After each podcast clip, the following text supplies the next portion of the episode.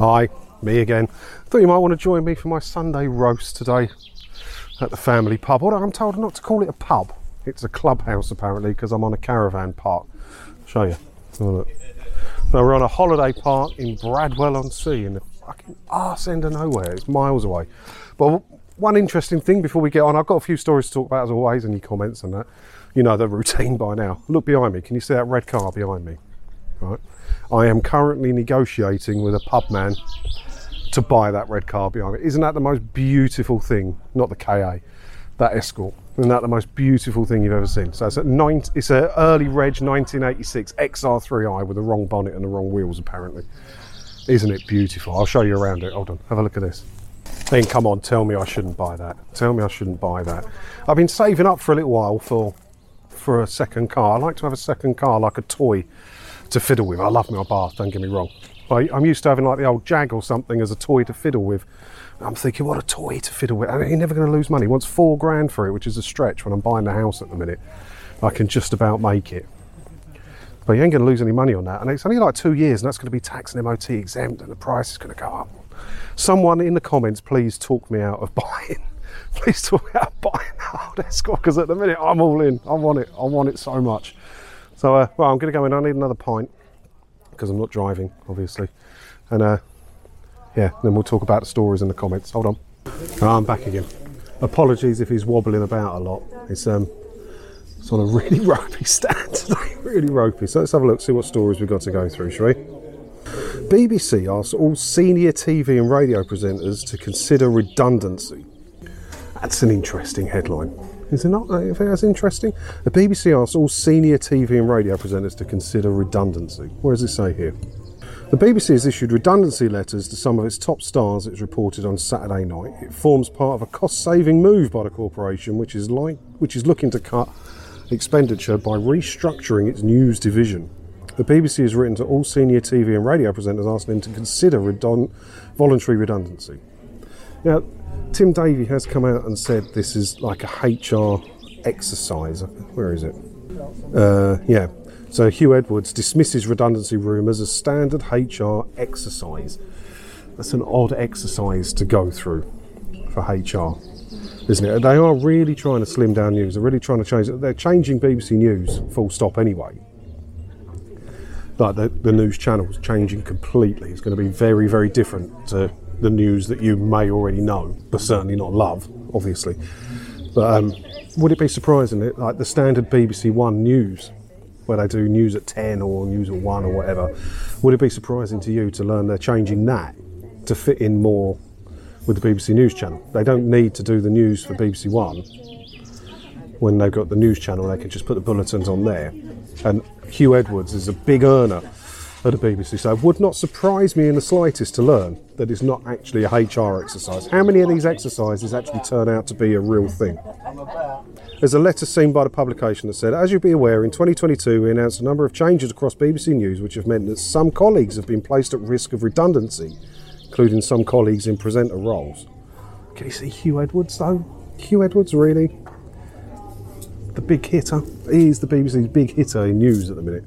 Yeah, I don't know if I can see that. But it's, um, it's fairly interesting that they're going, going along those lines. There's big changes coming at the BBC, and I said this year, didn't I? I said this year we're going to see some big changes with regards to the licence fee and with regards to the BBC.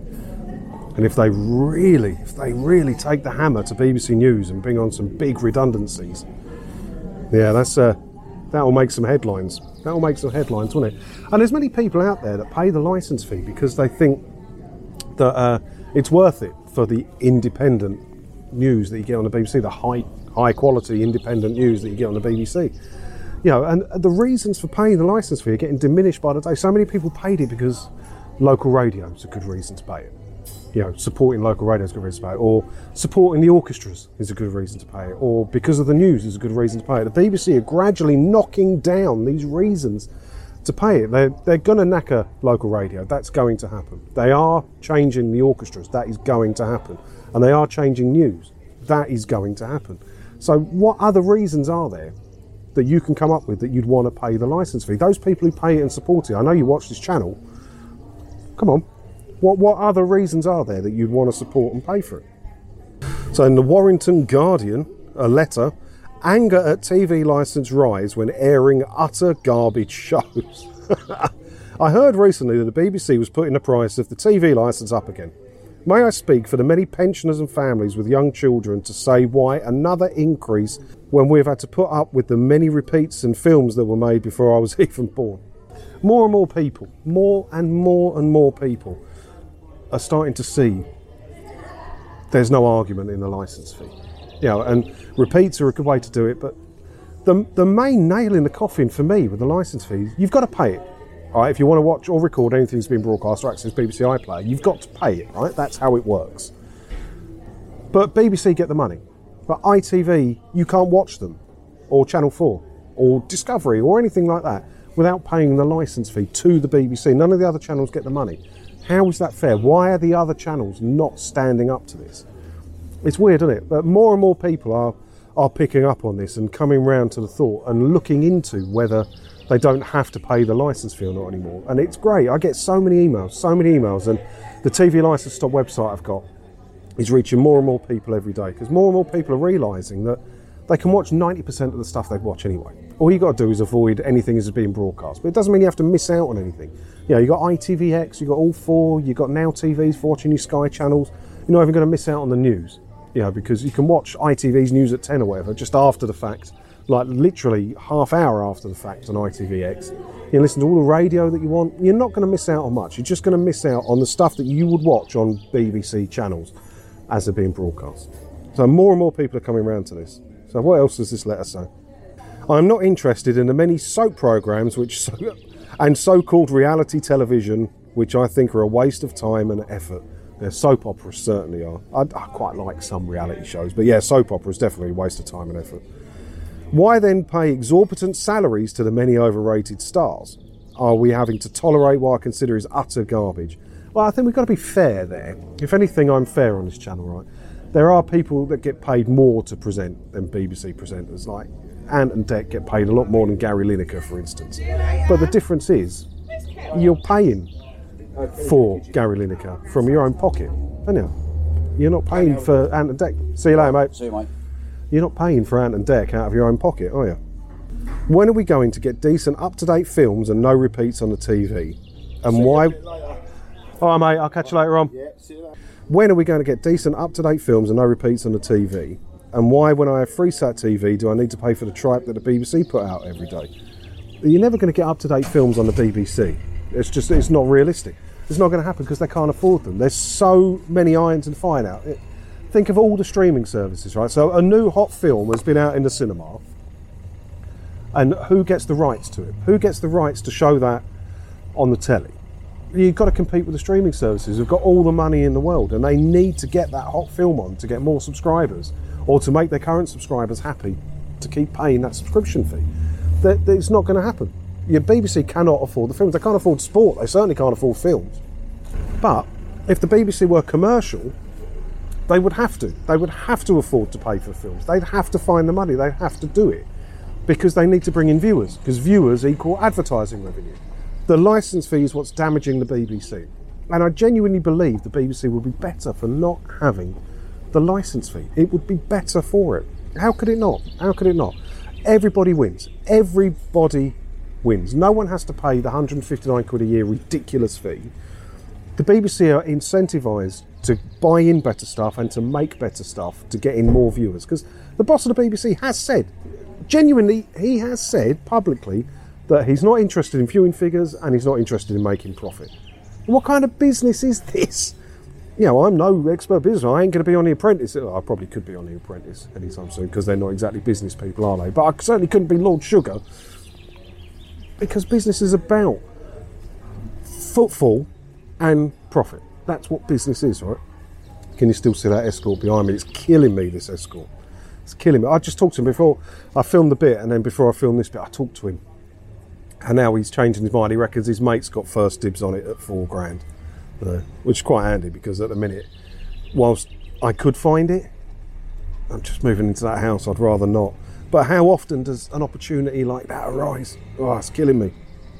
So yeah. Anyway, talking about moving, I. Um, they reckon they're going to complete on the 21st now. 21st. So it's only That's next. Is that next Friday?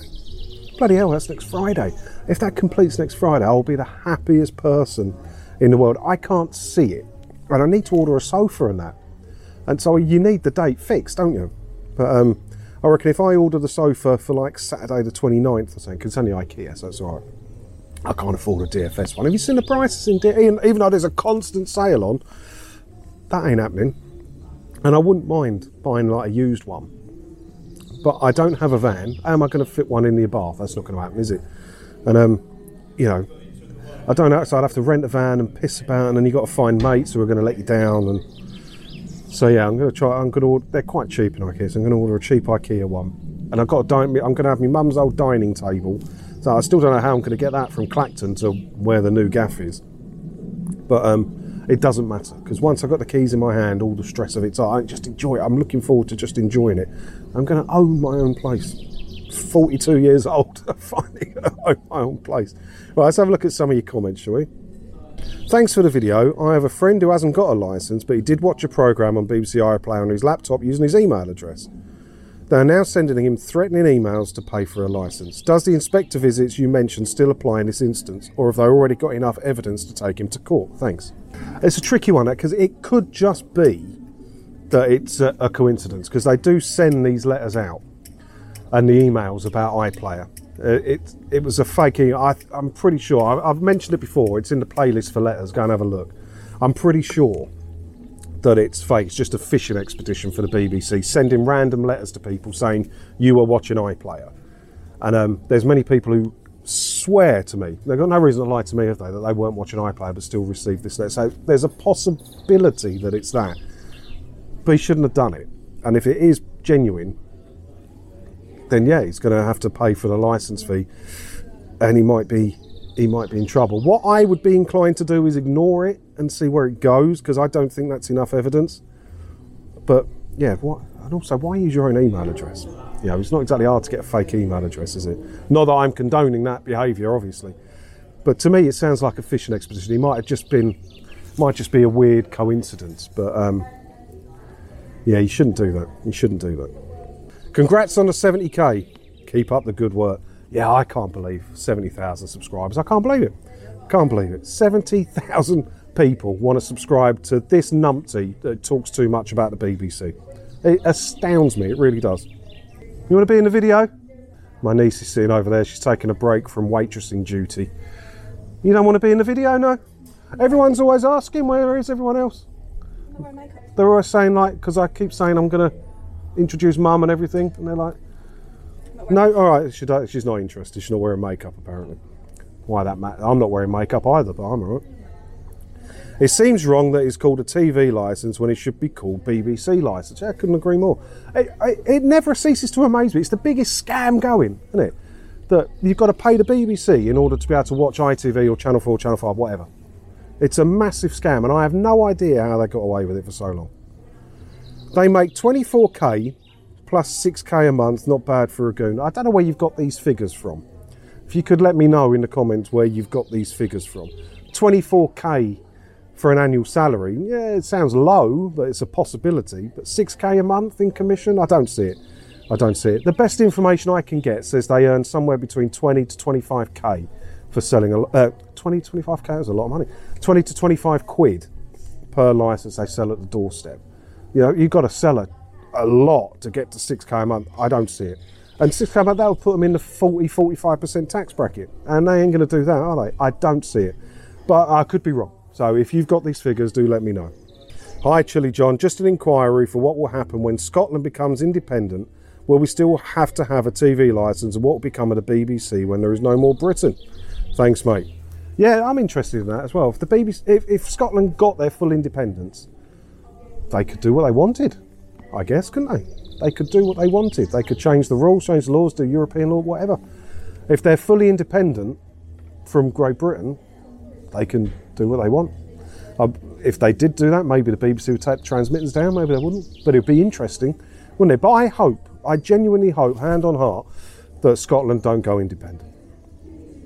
You know, I, I, I'm, I'm happy with that. I, I won't tell you which way I voted from having time in Spain and from being back here and from seeing everything. And but Scotland's too beautiful to leave us. It's wonderful, and the people are wonderful, and it'd be a lot better if they're part of us.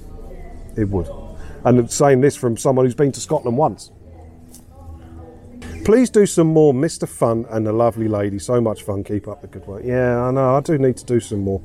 I have been slacking on that. I used to have so much fun with this, putting the mop on my head and that. And I did say that to celebrate the 70k, I'm going to do some more of them. So I will.